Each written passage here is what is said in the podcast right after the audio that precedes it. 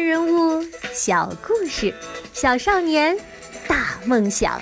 欢迎来到童老师课堂的《奇葩名人录》。你好，我是童老师。大家好，《奇葩名人录》的第二季终于和大家见面了。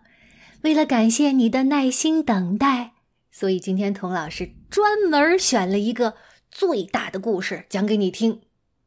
你也许会说，这童老师讲故事怎么跟选西瓜似的，还分大小啊？呵，故事当然要分大小啦。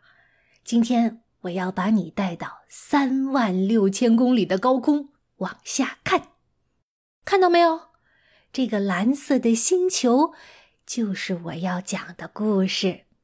对，这是一个地球的故事。怎么样？这个故事够大吧？话说很久很久以前呐，地球上还没有人呢，连人的影子都没有，地球自己都还很年轻。全世界呢，就只有一块大陆，叫盘古大陆，像一个巨大的小 baby，哈哈，睡在海洋的怀抱里。大约两亿年前，盘古大陆啊，终于睡饱了，醒过来，啊，哎呀，伸了伸懒腰。这懒腰一伸，乖乖，动静不小。盘古大陆地动山摇，咔嚓嚓，裂成了几大块，像巨大的冰山，漂浮在海面上。有的板块呢？越飘越远，而有的呢，却越飘越近。其中一个印度板块飘啊飘啊，突然轰的一下撞上了欧亚板块。这一撞可不轻，两个板块头上啊都肿起了大包，青藏高原诞生了。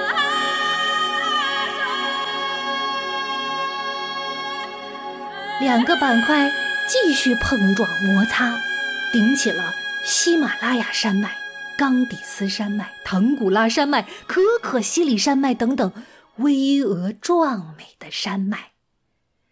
可是，对于那儿的动物、植物来说，这次大碰撞简直是灭顶之灾啊！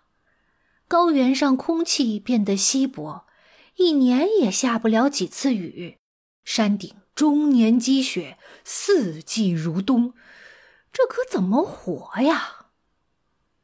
奇怪的是，在这崇山峻岭之中，有一块小小的陆地，不但没有抬升，反而呱唧往下一陷，变成了一个大盆子。这就是四川盆地。四川盆地被大山团团围住。东边有巫山，南边有大娄山、大凉山，西边有岷山、邛崃山、大雪山，北边有大巴山、米仓山，就好像四川盆地呀是一个天大的秘密，天神要派出这么多的天兵天将，把它团团围住，不让别人知道似的。这四川盆地确实是个值得守护的秘密。它就像一个绿色的聚宝盆，温暖湿润，万物生长。后来，这片神奇的土地上出了个神人，叫诸葛亮。他骄傲地指着这片土地说：“啊，沃野千里，天府之土！你听听，这是天上才有的沃土。”在地上插根筷子都能发芽，你说神奇不神奇？在这个神奇盆地的西南部，有一个地方叫眉山。眉山县里有一座山叫彭老山。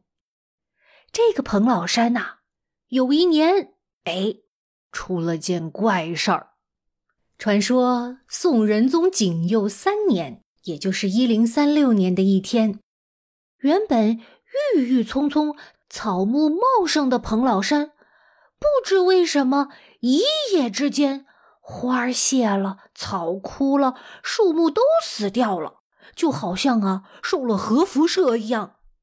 老人们都纷纷表示：“哎呦，我自己呀，活了这么大把年纪，别说看见，听都没听过这样的怪事儿。”在古时候啊，人们相信天人合一，这大自然要是发生了什么奇怪的事儿，就说明人世间也要出大事儿了。所以大家呀，都屏住呼吸，等啊等啊，等了好久，啥事儿没有。嘿 嘿，渐渐的，人们就忘了彭老山上这件怪事儿了。一转眼，六十四年过去了。六十四年对于地球来说，简直连眨眨眼的时间都不够。可是，对于一个人来说，可以是一辈子了。六十四年后的某一天，也就是一一零一年，宋徽宗建中靖国元年，光秃秃的彭老山忽然又绿了起来。恢复了蓬勃的生机，这到底是怎么一回事呢？人们找啊找啊，哎，发现了一个玄之又玄的巧合。一零三六年，一个孩子在眉山诞生了。这个孩子长大成人，经历了六十四年的悲欢离合。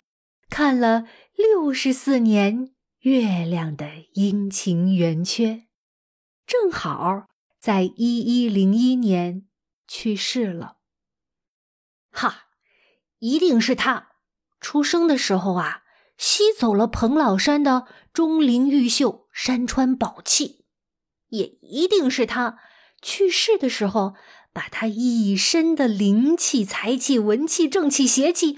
全都还给了彭老山，才让他重新焕发了生机。也许你会说，童老师，这就是个巧合吧？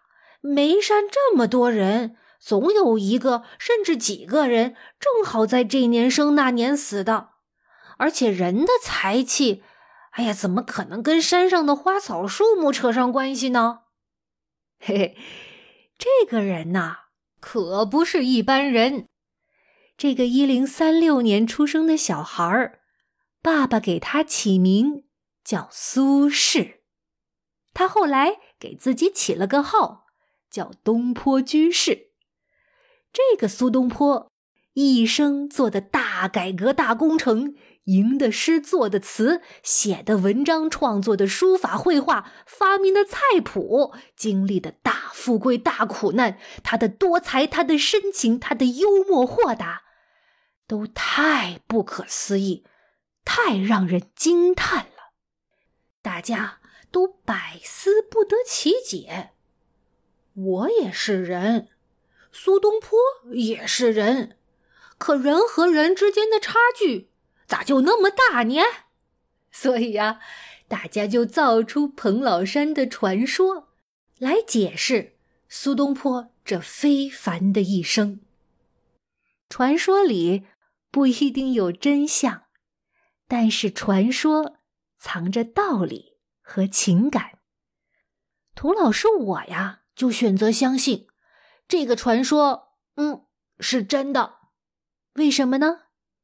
因为我爱苏东坡呀，有的同学可能觉得，哎呦，童老师真肉麻，还爱苏东坡呢。嘿，你别着急，你给我点时间，让我给你讲讲苏东坡这一生精彩绝伦、波澜曲折的故事。